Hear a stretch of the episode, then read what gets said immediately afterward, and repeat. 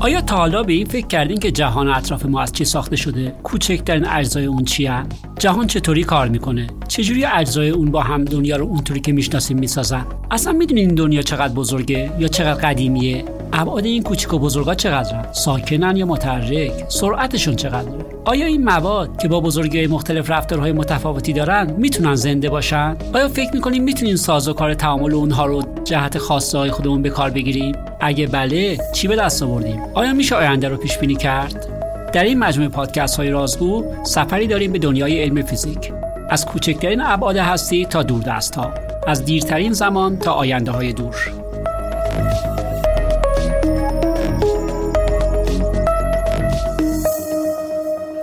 سلام. میهمان امروز ما آقای دکتر فرهاد شهبازی عضو هیئت علمی دانشگاه صنعتی اصفهان هستند.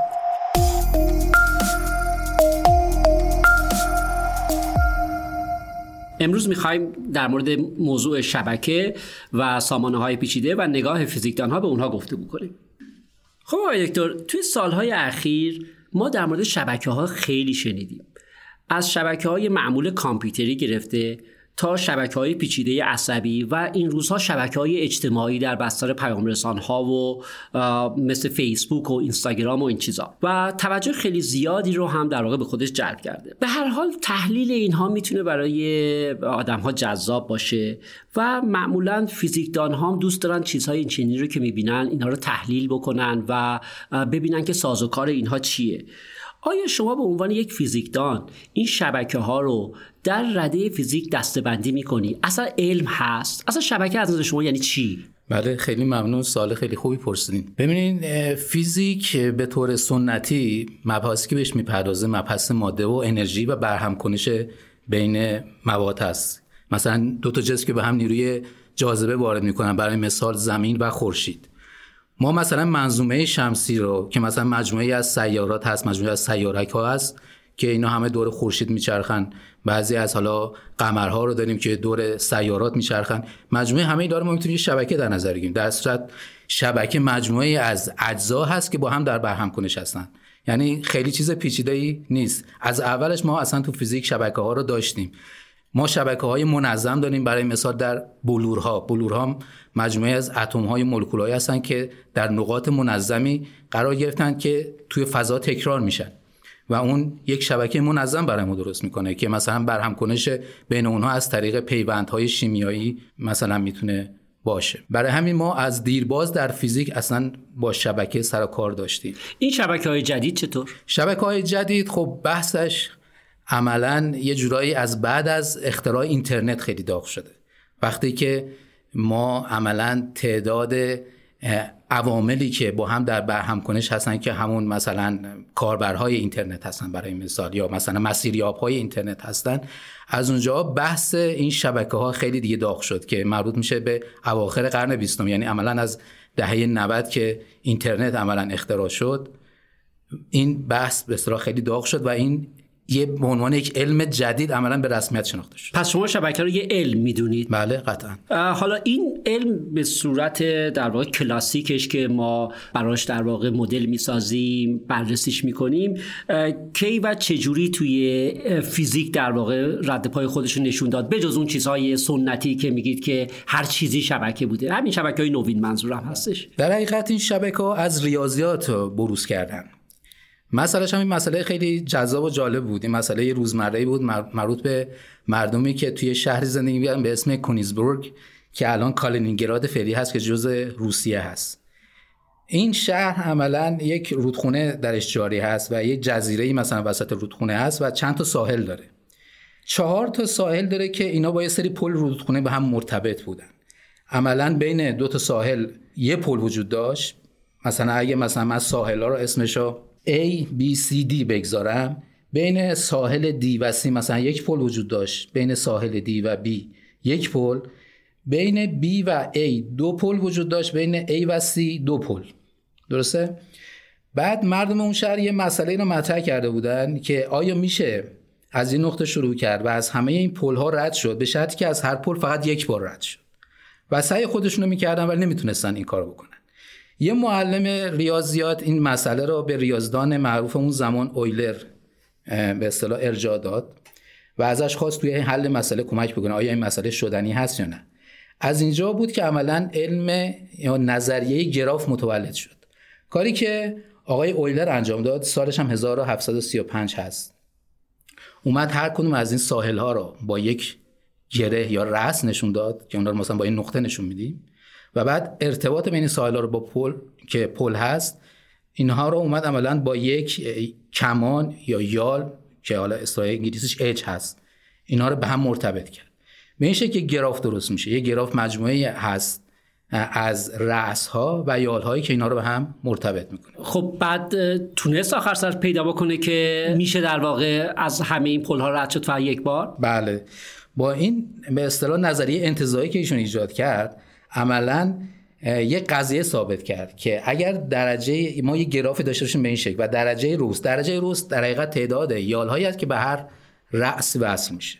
اگر ایشون نشون داد و عملا ثابت کرد به عنوان یک قضیه که اگر یک گراف بیشتر از دو تا رأس با درجه فرد داشته باشه یعنی بیشتر از دو تا رأس داشته باشه که تعداد یال هایی که بهش مرتبطن اعداد فردی باشن.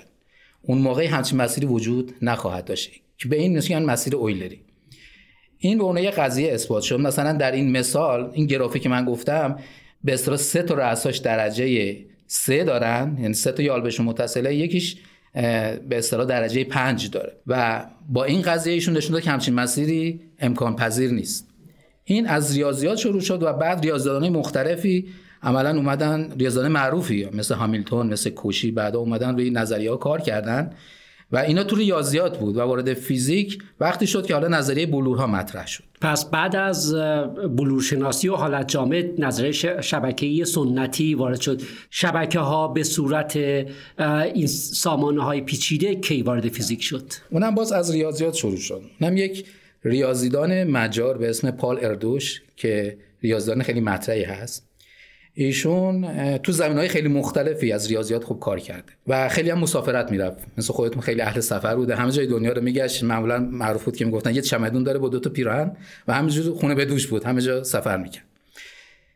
در یک برهه از این به زندگیشون ایشون با یکی از هموطنان خودش به اسم آلفرد رینی در هلند ملاقات کردن. دهه 50 اواخر دهه 50 و یه مسئله خیلی مهمی رو مطرح کردم و اینکه اصلا گرافا چجوری به وجود میان در عمل. و نظریه گراف های تصادفی را ایشون مطرح کردن. تو نظریه گراف های تصادفی مجموعه از نوت ها را اگه شما در نظر بگیرید اینا با یه احتمال کاملا تصادفی به هم وصل میشه. مثلا شما دو تا رأس رو در نظر می‌گیرین و این دو تا رأس با یه احتمالی مثلا یه تاس میندازین و احتمال یک شیشم اگه باشه. این دو تا رأس رو وصل می‌کنین. مثلا اگه یک اومد. اگه نیومد وصل نمی‌کنین. به همین شکل شما دو به دوی این رأس ها رو می‌تونین به هم وصل بکنین.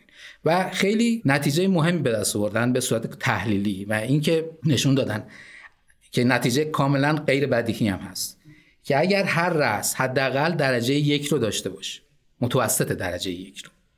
اگر متوسط درجه رؤوس یک باشه شما می‌تونید یک به اصطلاح شبکه به هم پیوسته داشته باشین. یعنی از هر نقطه به هر نقطه دیگه می‌تونین برسین. به این اصطلاح میگن یه مؤلفه قولاسا یا جاینت کامپوننت و اینا نشون دادن که عملا اگر احتمال به حدی برسه که به طور متوسط به هر رأس یک درجه برسه این معلف قولاسا شکل می‌گیره و شما عملا یک شبکه متصل دارین. و این نتیجه کاملا غیر بدیهی بود که در نظر اول به ذهن آدمو نمی‌رسه. اگر فقط من یه نفر رو بشناسم و اونم یه نفر دیگر رو بشناسه ممکنه مثلا تعداد زیادی آدم یه دفعه مثلا از این طریق به هم متصل بشه. و ایشون از لحاظ ریاضی ثابت کرد که این امکان پذیر است.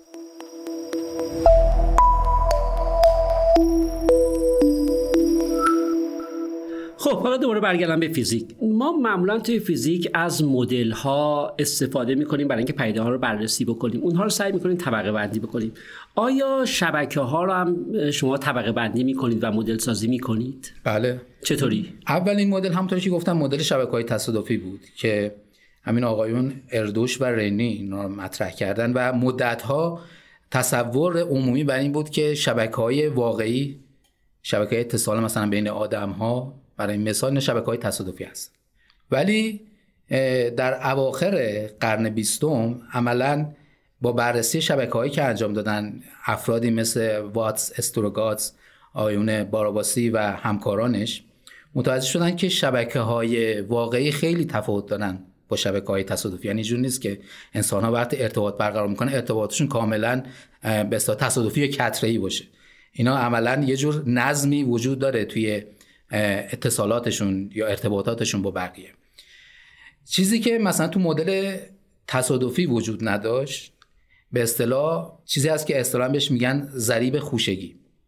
ضریب خوشگی به این معنا هست که اگر مثلا برای مثال من با دو نفر دوست هستم با مثلا آرمان و مثلا سپر. آیا اون دو نفر هم با هم دوست هستن یا نه؟ درسته؟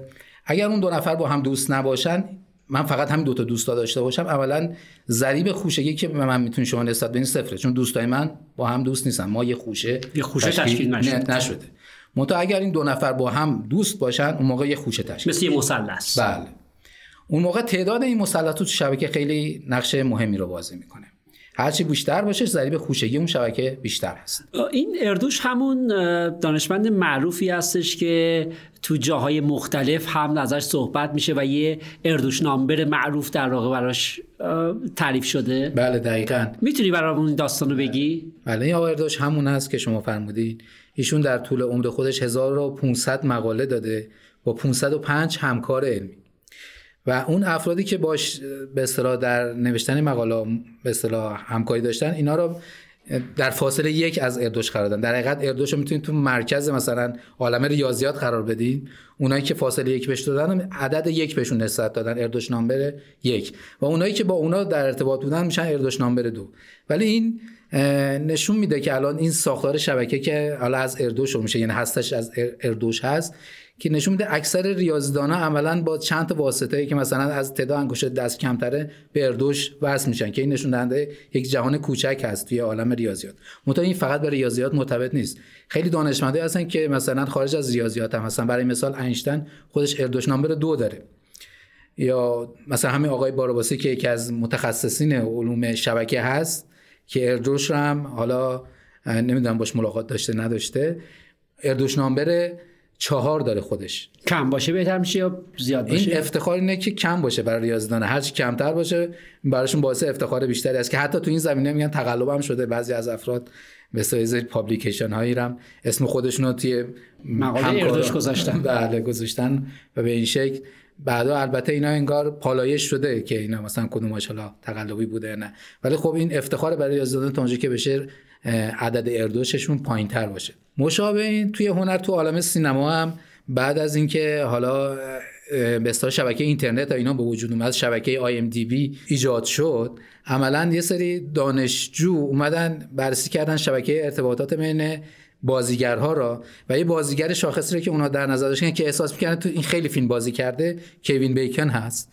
و نشون دادن که اکثر بازیگرای هالیوود با سه تا واسطه بهشون متصل میشن. البته بعدا و یک بیکن نمبر عملا نسبت دادن به ایشون منتها تحلیل بعدی که انجام شد توسط گروه بارباسی نشون داد که ایشون به هیچ وجه شخص شاخصی نیست و افراد دیگه هستن در هالیوود که عملا عددشون از این لحاظ کمتر هست.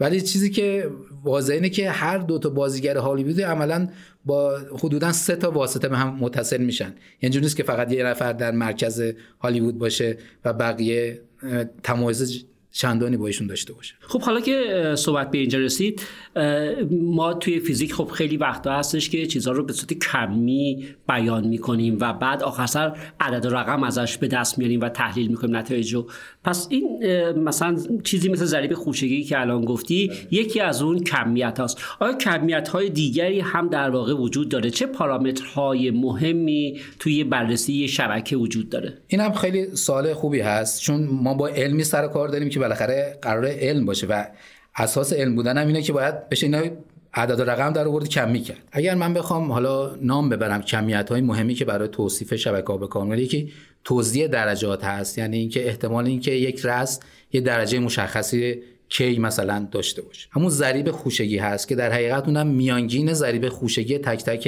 رأس ها هست. و بعد مثلا مثال های دیگه مثل زد همین توزیع مثلا ضرایب خوشگی هست. و ما می‌تونیم به هر رأس یه مرکزیت هایی نسبت بدیم که حالا اینا شاید من توی قسمت های بعد صحبت بکنم راجبش. مثلا کدوم رأس به بقیه نزدیکتره یا نیست. ما در حقیقت فاصله میام تعریف کنیم فاصله میانگین بین هر دو رأس میام تعریف کنیم. فاصله چجوری تعریف میشه در شبکه؟ این فاصله فاصله اقلیدوسی که با متر مثلا تعیین بشه نیست. در حقیقت اگر ما فاصله بین دو تا رأس می‌خوایم تعداد ارتباطات مهمه. مثلا توی یه شبکه اجتماعی خیلی مهم نیست که من اینجا نشسته بله، باشم یکی توی آمریکا نشسته بله. باشه در واقع مهم در واقع تعداد ارتباطاتی که ما داریم. ارتباطاته. برای همین من اگر با شما مثلا الان دوست هستم شما یه نفر دیگه توی آمریکا دوست هستین ما یه فاصله دو داریم با هم. یعنی فاصله فاصله جغرافیایی واقعا نیست. تعداد یالهایی که بین هر دوتا نوت هست. و میانگین این فاصله یک کمیتی که میگن میانگین طول کوتاهترین مسیر.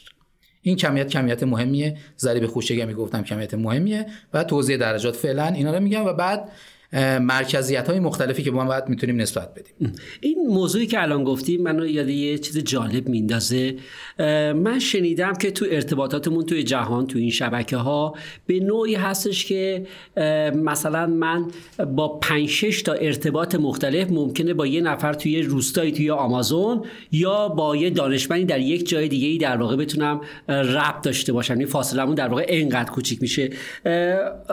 به عبارتی دنیای ما اونقدر که فکر بزرگ نیستش. آیا این تصور درسته بر مبنای صحبتی که شما کردید؟ بله. این تصور کاملا درسته چون این به صورت تجربی هم تحقیق شده.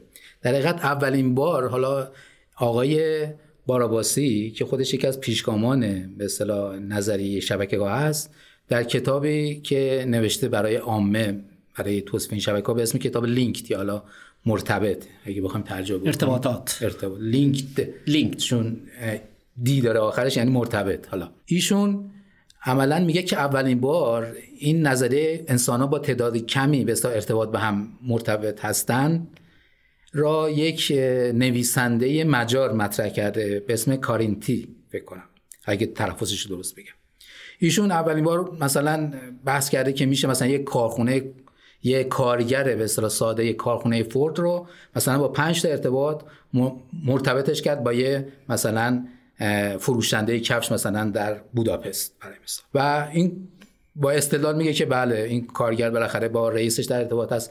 رئیسش با هنری فورد در ارتباط است. هنری فورد می‌تونه مثلا با یه نفر تو مجارستان که خودشون مثلا حالا تولیدی کفش داره مثلا در ارتباط باشه اینا رو مثلا با تحقیق میگه. میگه من می‌دونم که این ارتباط هست و اینم بالاخره از طریق مثلا رئیسش توی اون کفش فروش می‌تونه با اون مرتبط باشه. در حقیقت ما یه سری افرادیم که ارتباطات زیادی دارن و اینا می‌تونن واسط باشن بین خیلی از آدمایی که به نظر میسه از هم دور هستن. برای مثال من می‌تونم در مورد خودتون حالا یه مثال بزنم. مثلا شما احتمالا با پنج یا شیش واسطه می‌تونین به ایوانکا ترامپ متصل بشین. چه خوب. برای مثال خب شما با رئیس دانشگاه تهران حتما در ارتباط هستین دیگه. می‌شناسین ایشون فرض حالا شما از نزدیک با رئیس دانشگاهتون در ارتباط نیستید خب فرض کنید دو تا رابطه. شما با رئیس دانشگاه آقای محمدزاده آقای محمدزاده با رئیس دانشگاه تهران. رئیس دانشگاه تهران هم با دکتر ظریف خب در ارتباطن دیگه. بالاخره ایشون قدیم بود. خب الان هم بالاخره وزیر امور خارجه. وزیر امور خارجه سابق. درسته؟ خب. در ارتباط هستن. مورد هیئت علمی دانشگاه هستن دیگه ایشون. و ایشون هم بالاخره با آقای مکرون در ارتباط بودن برای مثال. آقای ظریف. آقای ظریف هم یا آقای مکرون هم با آقای ترامپ در ارتباط هستن. و آقای ترامپ هم طبیعتا با دخترشون خانم ایوانکا درام در حقیقت شما با 6 تا واسطه فکر کنم اینجوری الان متصل شدین. 6 تا یا 7 حالا شد. دقیقا حالا می‌تونید بشمارید خب پس یعنی این دنیای کوچیکه واقعا. این مفهوم جهان کوچک از همینجا میاد. بله این اصطلاح تخصصی که می‌خوام میاد. یعنی که شما واقعا لازم نیست فاصله خیلی زیادی رو تصور کنین بین هر دو تا عضوی در این دنیایی که ما زندگی می‌کنیم. حالا اینکه چجوری این بار اولین بار عملا به صورت تجربی این تایید شد رو می‌خواین بگم الان. خوشحال میشیم بشنویم. مسئلهش هم مسئله خیلی جذابی بوده که اولین بار یک روانشناس اجتماعی به اسم آقای استنلی میلگرام علاقمند شد بدونه که فاصله مثلا بین افراد توی اجتماع مثلا چقدره. ایشون یه آزمایشی ترتیب داد. اومد یک تعداد نامه رو که مثلا 300 نامه بود. اینها رو به یه تعدادی یعنی قرار بود که این نامه ها به دست یه هدف برسن. یه به اصطلاح معاملهگر بورس در بوستون این نامه ها رو داد به یه جای خیلی پرتی. مثلا دو تا شهر شهرهای اوماها و به اصطلاح ویچیتا که اوماها در ایالت نبراسکا هست ویچیتا هم در کانزاس یعنی شهرهای خیلی دور و پرد افتاده که مثلا از افرادی که توی ایالت ماساچوست هستن میگن ما نمی‌دونیم کجاست یه جایی هست اینا. و می‌خواست اینه با چند تا واسطه این نامه ها می‌تونن به دست اون شخص برسن. تو نامه هم ازشون خواسته شده بود این نامه رو به دست کسی برسونین که ممکنه این نامه رو بتونه به دست اون شخص برسونه. و تصورش این بود که ممکنه مثلا 100 تا واسطه لازم باشه که این نامه برسه. شاید مثلا نرسه به خاطر اینکه اگر 100 تا واسطه لازم باشه بعضی اصلا این کارو نکنن این نامه همش بمونه تو رو ولی در کمال تعجب دیدن که از این 300 تا نامه 64 تا نامش رسید به دست اون فرد و نشون دادن که این متوسط تعداد به اصطلاح این واسطه ها عملا 6 و 2 دهم بوده. در حقیقت این نامه ها از حالا یکیش مثلا از یه واسطه یعنی یکیشون مثلا میشناخته در طرفا مستقیم برای خودش فرستاده. دیگه بیشترینش مثلا 10 تا واسطه بوده. یعنی بیشترین تعداد واسطه 10 بوده. میانگین شده 6 و از اینجا مسئله 6 درجه جدایی مطرح شد به عنوان یکی از ویژگی های جهانی که ما درش زندگی می‌کنیم. و این 6 درجه جدایی هم حالا بحثی که خود آقای میلگرام مطرح نکرد. این اولین بار در یک فیلم سینمایی تو دهه 90 عملا مطرح شد. اسم یک فیلمه و بعد مردم چون معمولا فیلم ها رو بیشتر نگاه می‌کنن. این توی دهان مردم بیشتر افتاد. مسئله 6 درجه جدایی خب پس مقیاسایی که تو شبکه ها وجود دارن با اونچه که به ظاهر دیده میشه کاملا متفاوت هستن و برخی پارامترها تو بررسی شبکه ها بسیار بیش از اون چیزی که در واقع تو تعاملات عادی ما فکر می‌کنیم برامون اهمیت دارن. این شبکه رو بر این اساس هم طبقه بندی می‌کنید بذارید من از اینجا شروع از همون توضیح درجاتی که قبلا گفتم. ما شبکه تصادفی که ازش حرف زدیم توضیح درجاتش به توضیح همگنه. در حقیقت ممکنه مثلا یه رسی یه درجه مثلا فرض بگیری چهار داشته باشه یکی دیگه پنج داشته باشه یکی شیش متا اگر میانگین درجات رؤوس مثلا به فرض این شبکه مثلا چهار باشه بقیه خیلی از این تفاوتی ندارن برای اینکه این روشن بکنم منظورتون از این رأس اینه که این همون ارتباطی که برای من داشتیم مثال می‌زدید بله. من یه رأس حساب میشم تعداد رفقایی که داریم بله رفقای من هر کدوم در واقع یک رأس حساب میشن بله. و این تعداد ارتباط های دوستی شما بله. تعداد درجه رأس شما بله. مشخص بله. به اصطلاح شبکه تصادفی این به اصطلاح توضیح یه توضیح همگنه. این تقریبا همه این همن. نابرابری خیلی وجود نداره. برای مثال مثلا اگر بخوام فرض بگیرید یک کمیتی که توضیحش همگنه رو مثال بزنم قد افراد شما نگاه بکنید قد افراد یه توضیح همگنی داره. به این معنا که اگر مثلا قد شما یک و هفتاد باشه شما نمی‌تونید تصور کنید یه نفری که قدش سه برابر قد شماست. همچین کسی اصلا وجود نداره. مثلا قد 5 متر ما الان نداریم. یا کسی که مثلا قدش مثلا یک پنجم قد شما باشه. خب اینا به ندرت پیدا میشن. وقایع خیلی نادری هن. برای همین ما اغلب افراد می‌بینیم که معمولا قدشون توی رنج مشخصی مقطع مشخصی. این توضیح رو میگیم توضیح همگن. منتها شبکه های واقعی اینجوری نیستن. شبکه های واقعی توضیح همگنی ندارن. دیده شده که این شبکه ها می‌تونه خیلی تفاوت زیادی بین به اصطلاح درجات رؤوسشون وجود داشته باشه. اگر بخوام این مثالی مثلا از توضیح غیر همگن بزنن مثلا توضیح ثروت بین افراد. شما برای مثال از فرض بگیم مثلا ثروت کلتون به فرض مثلا ده میلیارد تومن باشه. به راحتی تو همین کشور می‌تونید افرادی رو پیدا بکنید که تعدادشون هم کم نیست که ثروتشون مثلا هزار میلیارد تومن است یعنی صد برابر ثروت شما. یعنی توی مثلا توضیح ثروت ما واقعا رنج وسیع از به اصطلاح گستره وسیع از کمیت ها رو داریم. این تفاوتیه که بین مثلا کمیت های همگن و ناهمگن داریم. این به اون قانون 280 ربط نداره؟ دقیقاً بله. ببینید الان این قانون 280 که اولین بار آقای ویلفرد و پرتو که اقتصاددان بود و این دوست داشت برای اقتصاد قانون عملا به دست بیاره. این قانون رو مطرح کرد. اولین بار متوجه شد که مثلا تو ایتالیا 80 درصد به زمین های ایتالیا دست 20 درصد مالکین هست و این قانون عملا از اونجا شروع شد که این خیلی جاها دیگه الان کاربردی هست. چند تا مثال می‌زنی برام؟ بله. ببینید برای مثال الان اگه بخوام مثال ملموس بزنم چند وقت پیش توی اخبار من دیدم که فکر کنم خود شرکت گاز آمار ارائه داده بود که مثلا در تهران 80 درصد مصرف گاز تهران در مناطق یک دو سه هست. که من می‌تونم حدس بزنم احتمالاً جمعیتی که در این مناطق زندگی می‌کنن شاید 20 درصد جمعیت تهران باشه. یکی از مثالاش همین هست یکی مثال های دیگهش این هست که معمولا توی جلسات وقتی افراد میشنن با هم در مورد بحثی گفتگو کنن و به تصمیم برسن 80 درصد تصمیم گیری معمولا تو 20 درصد زمانشون انجام می‌گیره و بقیهش تلف میشه زمان.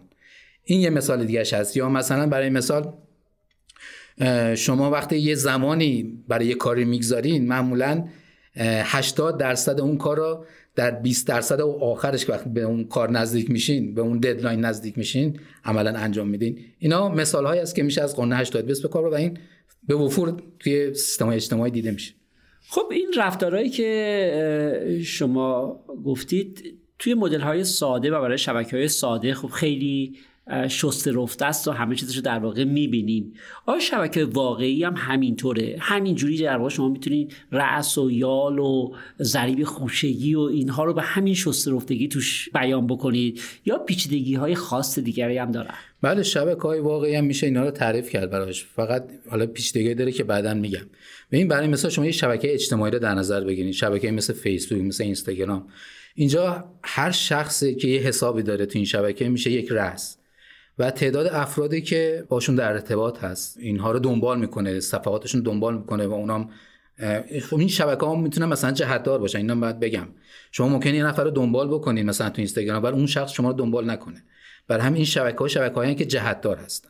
یعنی برهم کنش ممکنه الزاما دو طرفه نباشه.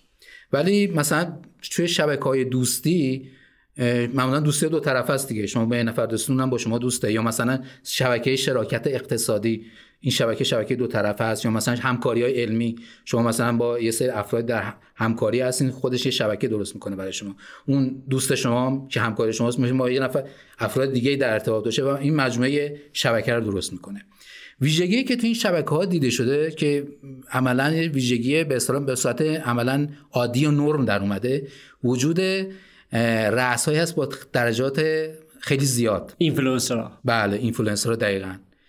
اینفلوئنسرایی که مثلا توی اینستاگرام هستن حالا توی توییتر هستن شبکه های مختلف هستن و اینا می‌تونن تاثیرگذاری خیلی زیادی روی بقیه افراد داشته باشن. در حقیقت اینها را اصطلاحا ما بهشون میگیم hub یا قطب. و این هاب هم به اصطلاح تنها نیستن. ما یه سری هاب های مرکزی یا خیلی قوی داریم. و بعد ما یک زیر مجموعه از هاب ها داریم که به اونا باز متصلن. عملا شبکه ما یه جورایی یه ساختار سلسله مراتبی داره. معمولا هاب های بزرگ به سری هاب های کوچیک‌تر وصلن اونها به سری هاب های کوچیک‌تر برای مثال مثلا در مورد هاب ها من شبکه مثلا فرودگاهی رو مثال بزنم برای شما. شما هر فرودگاه اگر یه رست در نظر بگیرید اگر بین دو تا فرودگاه پرواز مستقیم وجود داشته باشه می‌تونید بین اینها یک یال داشته باشید بعضی از فرودگاه هستن خیلی به اصطلاح پرواز به بقیه جاها دارن. مثلا مثلا فرودگاه دوبی فرودگاه مثلا دوحه قطر فرودگاه مثلا جان اف کندی نیویورک. اینا خیلی جاهای مختلف رو به هم متصل می‌کنن. اینا نقش هاب رو دارن. حالا بعد یه سری هاب های کوچیک‌تر هستن که باز زیر مجموعه قرار می‌گیرن و بعد در انتهای مثلا شما شبکه شما یه سری فرودگاه دور افتاده می‌بینید که مثلا ممکن در روز یه پرواز هم به زمان مثلا داشته خب پس تو این شبکه های واقعی یه جور زیر شبکه ها هم وجود دارن که خودشون می‌تونن در واقع یه مدل شبکه براشون باشه و اینها به نوعی در هم تنیده هستند و میشه اینها رو در لایه های مختلف بررسی کرد. آیا چنین کارهایی هم انجام میشه بله توی بله. مدل های شما؟ دقیقا. ببینید همین مشاهداتی که انجام شده نشون دادن که واقعا شبکه های واقعی شبکه هم چه گفتم سلسله مراتبی هستن. در حقیقت ما می‌تونیم توی شبکه ها یک همایه کامیونیتی تعریف بکنیم. کامیونیتی ها در حقیقت مجموعه از رأس ها هستن که خیلی با هم در ارتباطن. مجموعه حلقه های دوستی مثلا. همه همدیگه رو می‌شناسن مثلا توی حلقه. ولی در اثر مثلا یه ارتباطات ضعیفی یک به اصطلاح همایه می‌تونه با یه همایه دیگه متفاوت در ارتباط باشه. اون پیوندا رو میگن پیوندهای ضعیف و ویک تای مجموعه این همایه ها خب زیاد دیده شده مثلا در شبکه های واقعی که ما اینا رو بهشون شبکه های پیچیده. حالا بعد در آخر میگم معیارهای پیچیده که مثلا شبکه ها چی هست. و داخل همایه ها هر همایه ممکنه یه زیر همایه های وجود داشته باشه. یعنی در مجموعه حلقه دوستی ممکنه باز افرادی وجود داشته باشن که اینا سرگرمی های مشترکی داشته باشن و اینا با هم یه زیر شبکه باشه. به این ساختارها ساختارهای تو در تو یا نستد هم میگن در حقیقت. یعنی اون خاصیت بیمقیاسی یعنی شبکه تو هر مقیاسی انگار خودش داره تکرار می‌کنه تا تقریب خیلی خوبی تو شبکه های واقعی دیده شده. ولی اینو میگم تقریبه یعنی اینکه ممکنه دقیقا این اتفاق نیفته. ولی مثلا تا تقریب خیلی خوبی ما این رفتار بیمقیاسی رو ما می‌تونیم تو شبکه های واقعی ببینیم. حالا این شبکه ها یه بار که ایجاد شد آیا به همون حالت میمونه یا اینکه قابلیت تحول همین شبکه ها دارن دینامیکی برشون حاکم هست یا نه؟ بله خب طبیعیه که تو شبکه های واقعی ما حتما دینامیک رو داریم. این شبکه های شبکه های به اصطلاح ایستایی نیستن. ببینید تا قبل از انتهای حالا قرن بیستم که علم شبکه به وجود اومد دیدگاه ریاضیدان ها و فیزیکدان ها به شبکه شبکه ایستا بود. یعنی همه با همون پارادایم شبکه تصادفی اردوشرنی معمولا شبکه ها رو توصیف می‌کردن که اون خودش شبکه ایستا بود. در انتهای این قرن یه تحولی عملا توی به اصطلاح ساختار شبکه به وجود تو دیدگاه ما نسبت به شبکه به وجود اومد و اینکه شبکه ها رشد دارن شبکه ها دینامیک دارن. یعنی در حقیقت شبکه ها هر دفعه نوت های جدید رأس های جدید بهشون اضافه میشن. مثل شبکه جهانی اینترنت شما در نظر بگیرید هر روز یه نفر جدید ممکنه به اینترنت وصل بشه یا یک web page جدیدی ایجاد بکنه یا یه business جدیدی ایجاد بشه و با بقیه در ارتباط باشه. پس شبکه ها رشد دارن و در عین حال ارتباطاتی که تو شبکه های موجود هست می‌تونه تغییر بکنه. بعضی از ارتباطات ممکنه ضعیف بشن بعضی ممکنه تقویت بشن. بعضی از ارتباطات دوستی ممکنه به مرور تبدیل به دشمنی بشه. یعنی این dynamic رو یا تحول رو ما در شبکه های واقعی داریم. آیا سرانجام ممکنه این شبکه ها به یک حالت تعادل و پایداری برسن؟ به نظر می‌رسه حالا بحث این که شما در مورد تعادل میگین این تا وقتی که ما بتونیم به این شبکه ها یعنی ریسورس داشته باشیم به این شبکه ها چیز اضافه بکنیم نود اضافه بکنیم نه. اینا می‌تونن همینجور به رشد خودشون ادامه بدن. مگه اینکه یک محدودیت هایی از خارج اعمال بشه یا که نه به اجازه نده مثلا رأس جدیدی به این شبکه ها اضافه بشن. ولی در عین حال اگر فرض بگیرید شما تعداد رأساتون هم ثابت باشه لینک بین اینها می‌تونه همچنان عوض بشه با زمان تغییر بکنه. یعنی اون تعادلی که مثلا به صورت سنتی ما انتظار داریم در تعادل ترمودینامیکی که مثلا در فیزیک ما داشتیم در ترمودینامیک در مورد این سامانه ها خوب دیده نمیشه. این سیستم ها سیستم های دور از تعادل هست. پس یه تفاوت عمده این شبکه هایی که الان شما منظورتون هستش با اون شبکه های سنتی که مثلا در مورد بلورها و اینا گفتین توی همین هست دیگه. چون بلوره همیشه شبکهش همون شبکه است. ولی این شبکه ها شبکه هایی هستن که واقعا همیشه در حال تحول هستن و دینامیکشون در واقع برای ما یه جوری مهمتر هستش نسبت اونا. این بحث هم تحولی خیلی بحث مهمی تو شبکه های واقعی شبکه های پیچیده. کلا در مورد سامانه پیچیده این بحث مطرح هست که حالا قبلا به این توجه نمی‌شد. ببینید در حالا فیزیکی که مبتدا سنتی می‌شناسیم ما یه سری اجزا داریم که اینا دینامیک دارن. یه میدان نیروی هم داریم ولی این میدان نیروی حالا ثابته. با زمان تغییر نمی‌کنه. مثلا ثابت های نیروی که ما در فیزیک داریم با زمان تغییر نمی‌کنه. و این میدان نیرو رو دینامیک از این اجزا تاثیر می‌گذاره. منتها تو شبکه های واقعی که ما سر کار داریم این اجزا درست از طریق به اصطلاح حالا ساختار شبکه می‌تونن حالتشون عوض بشه. ولی خودشون می‌تونن بعض رو ساختار شبکه تاثیر بگذارن. یعنی وقتی تحول پیدا می‌کنن می‌تونن یالها و لینک هاشون هم تغییر بدن. مثلا یه رابطه ای که مثلا امروز رابطه دوستیه فردا می‌تونه رابطه دشمنی بشه و به این شکل می‌تونه تغییر بکنه. و بعد خود همین باز روی به اصطلاح دینامیک اون فرد تصمیم گیریش تاثیر می‌گذاره.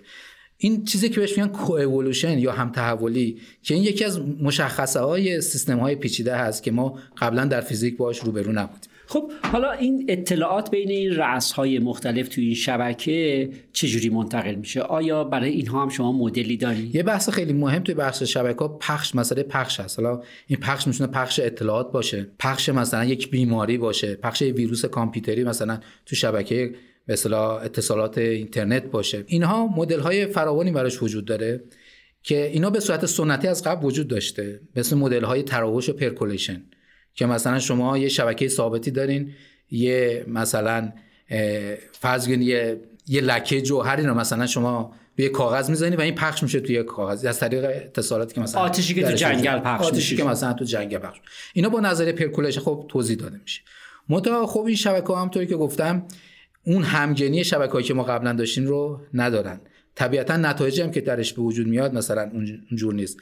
مثلا تو شبکه های همگن مثل شبکه منظم شما یه حداقل ارتباطاتی باید وجود داشته باشه که یک مثلا اطلاعاتی تو کل شبکه پخش بشه یا با یه آتیشی تو کل جنگل رو بتونه سطح وسیع رو بسوزونه. برای مثال مثلا اگه یه شبکه مربعی باشه هر عضوی مثلا با چهار تا همسایه در ارتباط باشه مثل مثلا یه توری شما تصور بکنین این باید مثلا نزدیک 60 درصد به اصطلاح رأساش به اصطلاح پر باشن جایگاه وجود داشته باشه که مثلا یه آتش بتونه مثلا تو کل جنگل سرایت پیدا بکنه. منتها تو شبکه های واقعی اینجوری نیست یعنی همچی آستانه وجود نداره. هر چیز کوچیکی می‌تونه راحت پخش بشه. هر ویروسی مثلا هر چقدر اون ویروس مثلا حالا همه گیریش کم باشه به اصطلاح سرای قدرت سرایتش هم کم باشه نشون دادن تو شبکه هایی که حالا شبکه های ناهمگن هستن قدرت پخش رو دارن و می‌تونن مدت ها بمونن در شبکه.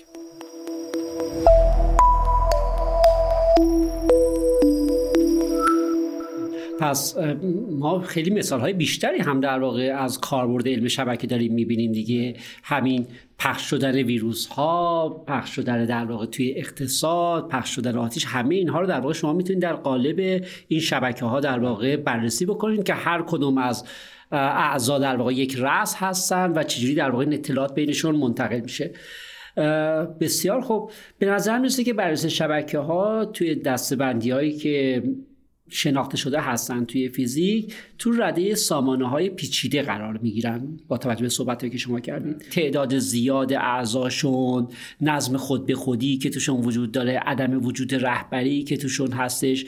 آیا شما می‌تونید این ترجمه رو توی شبکه ها برامون پیاده بکنید که شنونده هایی که در واقع رو دنبال می‌کردن گفتگوهای ما رو دنبال می‌کردن بتونن این شبکه ها رو با اون سامانه های پیچیده یه جوری تطابق بدن؟ بله این سوال خیلی خوبیه. در حقیقت شبکه ها یک ابزاری هستن برای توصیف سامانه های پیچیده. بزنین یه مثال بزنم. اولین بار که ما توی حالا قرن 15 هم 16 هم یه سری مشاهداتی توسط آقای تیکو برای انجام شد. بعد آقای کپلر عملا تونست از این مشاهدات سه تا قانون در بیاره که اینا رو فرمولداری کرد به زبان ریاضیات. بعد آقای آیزاک نیوتون عملا برای اینکه یک نظریه برای توصیف این قوانین بده یک ابزاری رو به وجود آورد به اسم حساب دیفرانسیل. یعنی ابزارش هم خودش خلق کرد که عملا از اونجا دیگه ما معادلات دیفرانسیل وارد فیزیک و ریاضیات شد. یعنی ابزار طبیعی یه جورایی برای توصیف مکانیک کلاسیک رو خود نیوتن ایجادش کرد. الان هم یه جوری به نظر می‌رسه علم شبکه ابزار طبیعی برای توصیف سامانه های پیچیده است. یعنی همین مواردی که شما گفتین مثلا خود سازماندهی اینکه مثلا به اصطلاح این سیستم ها سیستم های بازی هستن سیستم های هستن که رشد دارن دینامیک دارن. و فرایندهای به اصطلاح پدیده های براینده درشون به وجود میاد. ویژگی های براینده دارن. همون ایمرجنت بیهیویر همه اینا تو این شبکه ها هست. برای مثال اگه می‌خوام مثال براتون بزنم اولین مدل رشدی که توسط آقای باروسی مطرح شد که منجر به همین به اصطلاح شبکه های بیمقیاس شد بهش مدل رشد اتصال ترجیحی. در حقیقت شما یه سری رأس اولیه دارین که این رأس هیچ ارجعیتی نسبت به هم ندارن. بعد یه رأس جدید وارد میشه. مثلا با یه تعداد لینک. این میاد اول به صورت تصادفی با اینا ارتباط برقرار می‌کنه. بعد از این مدتی اینا توازن بین درجات رؤوسشون به هم می‌خوره. رأس بعدی که میاد ولی همچنان خیلی تفاوت بین درجات رؤوس وجود نداره. رأس بعدی میاد با احتمال بیشتر متناسب با درجه رأس بیشتر با اون که درجه رأس بیشتری داره بس میشه.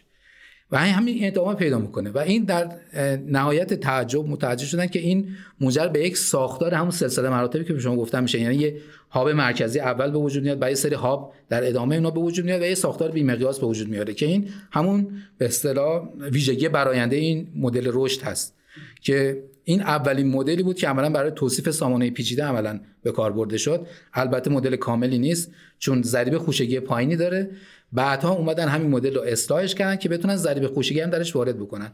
مدل های سلسله مراتبی که بعدها مطرح شد این مشکل رو هم اومده حل کرده. در حقیقت ما الان مدل های رشدی داریم که می‌تونن مدل های به اصطلاح با اتصال ترجیحی باشن و ساختارهای سلسله مراتبی هم درشون رعایت شده باشه. همون ساختارهای تو در تو. اینها رو میشه ساخت و این مدل با دقت خیلی خوبی با واقعیت سازگاری دارن. پس اگه بخوام نتیجه گیری بکنم اینه که واقعا این علم شبکه‌ای که شما بررسی می‌کنید ابزار کلی سامانه های پیچیده است. چه از پرواز پرندگان دست جمعی بگیریم چه در اقتصاد ازش صحبت بکنیم چه در مورد نورون های مغز صحبت بکنیم چه نودهایی که در واقع توی یک شبکه اجتماعی وجود داره. خب حالا با توجه به کارهایی که ممکنه خود شما یا همکاران شما توی زمینه انجام داده باشد توی علم شبکه آیا تونستین پیش بینی بکنید؟ یعنی ابتدا محاسبه ای بکنیم و بعد اون نتیجه رو واقعا توی شبکه بیرونی در واقع بروزش رو دیده باشید. بله. منظورم اینه که گاهی وقتا در واقع اینطوری هستش که ما یک پدیده ای رو می‌بینیم و سعی می‌کنیم توصیفش بکنیم. گاهی وقت هست نه. ما محاسبات ما مدل های ما یه چیزی رو پیش بینی می‌کنن و بعد می‌بینیم که این در دنیای خارج در واقع وجود داره و تج... یا تجربه خودتون یا به هر حال توی علم شبکه. بله. خب از این اتفاقات زیاد افتاده. یعنی بر اساس علم شبکه پیش بینی های انجام شده که این پیش بینی ها مثلا به وقوع پیوسته و راهکارهای ارائه شده برای حل مسائل. برای مثال مثلا ما یه بحثی تو بحث شبکه ها وجود داره به اسم فروریزش آبشاری. مثلا توی بحث شبکه های انتقال برق. مثلا ممکنه یه خط اونجا حالا تو شبکه انتقال برق بگم ژنراتورهای شما یعنی مولدهای تول مثلا تولید برق. اینا می‌تونن رأس ها باشن ترانسفورماتورها می‌تونن رأس باشن. خطوط انتقال برق میشن چی؟ همون یال ها حالا بعضی موارد این اتفاق افتاده که این به کرات اتفاق افتاده مثلا تو آمریکا که مثلا بعضی از این خطوط انتقال برق که مثلا ظرفیت زیادی هم داشتن یه دفعه از مدار خارج شدن. درصد مثلا خیلی ساده حالا حمله هم نشده گرما. صرفا وقتی مثلا دما خیلی رفته بالا این سیما منبسط شدن و افتادن. و عملا اون خط مثلا از مدار خارج شده. نتیجه چی شده؟ ظرفیت اون خط باید به خط مجاورش خط نزدیکش منتقل بشه. اون خط ممکنه اون ظرفیت نتونه تحمل کنه میندازه رو خط بعدی. و همینجوری آبشاری ادامه پیدا می‌کنه و می‌تونه مثلا برق مثلا یه ناحیه وسیع رو مثلا قطع بکنه. که این اتفاق مثلا توی دهه 90 میلادی در آمریکا اتفاق افتاد برق ده ایالت تو غرب آمریکا رو قطع کرد به مدت 13 ساعت. آخرینش هم که من حالا خودم یادم هست سال 2003 هست. که برق شمال شرق یعنی ایالت نیویورک و ایالت اونتاریو در کانادا که اینا شبکه برق متصلی با هم دارن به مدت دو هفته فکر کنم قطع شد در اثر همین فروزش آبشاری. این یکی از چیزهایی هست که مثلا تو این مدل پیش بینی میشه و راهکارم براش ارائه میدن که مثلا شما چجوری باید ظرفیت مثلا انتقال رو به بین مثلا خطوط برای مثال توضیح بکنید که تا اونجا که بشه احتمال بروز به اصطلاح این وقایع رو شما بتونین کمتر بکنید. به کارم بستن؟ این که حالا به کار بسته باشن یا نه بعد از اون احتمالا کردن ولی من مطمئن نیستم. ولی مثلا در مورد فرض بگین گسترش بیماری برای مثلا تو کرونا خب این علم شبکه خیلی به کار رفته جدیدن خب ما توی کرونا ما ممکنه یه سری افراد داشته باشیم خیلی تماس اجتماعی زیادی داشته باشن طبیعتا. معمولا یه اشتباهی که شده اینه که مثلا توی بحث واکسیناسیون میمدن واکسن به, به کسایی می‌زدن که بیماری زمینه ای دارن بیشتر تو خونه هستن بیرون نمیرن. خب اینا با کسی ارتباط ندارن. معمولا به نظر می‌رسه بهتر این هست که یا کاراتر هست که افرادی که خیلی تماس دارن با بقیه اونا رو شما اول واکسن بزنین که بعد نتونن اینا ناقل بیماری بشن. این واضح نبوده؟ این یه جورایی نه نمی‌دونم حالا واضح بوده یا نه به نظر میاد واضح بوده ولی این در عمل اتفاق نیفتاده. یعنی عملا مردم اومدن یعنی مسئولین کسایی رو در اولویت واکسن قرار دادن که اینا عملا در انتهای این به اصطلاح زنجیره ارتباطی بودن. و این به نظر من کارآمد نبوده. این پیشنهاد رو اولین بار خود همین گروه آقای باراباسی برای گسترش بیماری ایدز داده بودن. که افرادی که تو هاب تماس های جنسی هستن یعنی خیلی تماس های جنسی زیادی دارن اینا رو در اولویت به اصطلاح درمان ایدز قرار بدن. و پیشنهاد داده بودن و این بهش عمل شده بوده. یعنی که مثلا اونجا هابا رو واقعا نمیشه عمل تشخیص داد. منتها وقتی میان مصاحبه می‌کنن با افراد میگن اون کسایی که مثلا بیشتر تماس جنسی دارن اونا رو معمولا در اولویت قرار بدن تا اینکه مثلا به صورت همگن افراد نگاه بکنن. دیدن که این کاراتر بوده در به اصطلاح افت سرعت پیشرفت بیماری ایدز. بسیار عالی فرهاد جان خیلی استفاده کردیم. سخن پایانی هم توی این زمینه داریم به ما بگی. بله ببین سخن پایانی من در مورد حالا علم پیچیدگی هست. ما وقتی حرف از علم می‌زنیم علم باید اول به اصطلاح چیزی باشه که مبتنی بر مشاهدات باشه. تعریف ساینس یا علم یه فراینده که از مشاهدات در میاد و بعد اینا رو فرم بندی می‌کنیم مشاهداتمون کمی می‌کنیم و بعد این علم باید قدرت پیش بینی داشته باشه. درسته ابطال پذیر به اصطلاح باشه بتونه پیش بینی بکنه که بعد همه بتونن این پیش بینی ها رو برن سراغش تحقیق بررسی بکنه و اگه این پیش بینی غلط از در نمیاد بگیم خب این نظریه نظریه غلطی نظریه پیشتگی قراره یه همچین نظری باشه برای طیف وسیع از چیزایی که ما باش سر کار داریم. همون شبکه های که بودن شبکه اقتصاد شبکه های اجتماعی. شما در نظر بگیرید علوم زیستی. ما همه شبکه همه الان وجود دارن. و به نظر میسه که چیزی همه اینا رو به هم پیوند میده. هم شبکه های پیچیده هستن. و همونطور که گفتم مدرا دیفرانسیری ابزار طبیعی برای فرونبندی مکانیک ما بود. به نظر می‌رسه که ابزار طبیعی هم برای فرمولبندی نظریه پیچیدگی علم شبکه باید باشه. ما الان تو مرحله کشف قوانین هستیم. تو مرحله هستیم که فعلا کپلر بود. کپلر سر قوانین رو کشف کرد. ما الان داریم این قوانین تو شبکه ها به اصطلاح کشف می‌کنیم. ولی اینکه یه روز یک نظریه پیچیدگی بیاد که همه این قوانین مثلا قوانین پیدا کنیم که هم تو اقتصاد کار بکنه هم مثلا توی سلول کار بکنه هم توی شبکه های اجتماعی کار بکنه. جهان شمول باشه. این ممکنه خیلی هنوز باش فاصله داشته باشیم. امید کسایی که به اصطلاح تو نظریه پیچیدگی کار می‌کنن این هست که یه روزی بتونن همه این قوانینی که فعلا داره مشاهده میشه تحت چتر یک نظریه بیارن. مثل نظریه مکانیک کلاسیک یا نظریه نسبیت خاص یا هم که اینا الان به شکل نظریه در اومده و تعدادی از قوانین رو می‌تونه الان تعداد انبوهی از قوانین رو می‌تونن الان توضیح بدن برای. بسیار سپاسگزارم. خواهش می‌کنم. خیلی ممنون از اینکه این وقت در اختیار من قرار دادید.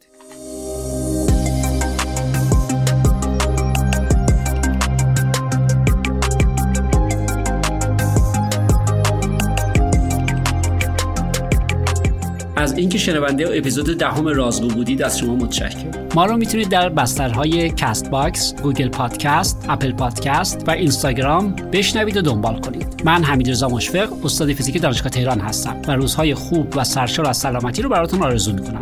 هفته بعد منتظر ما باشید. خدا نگهدار.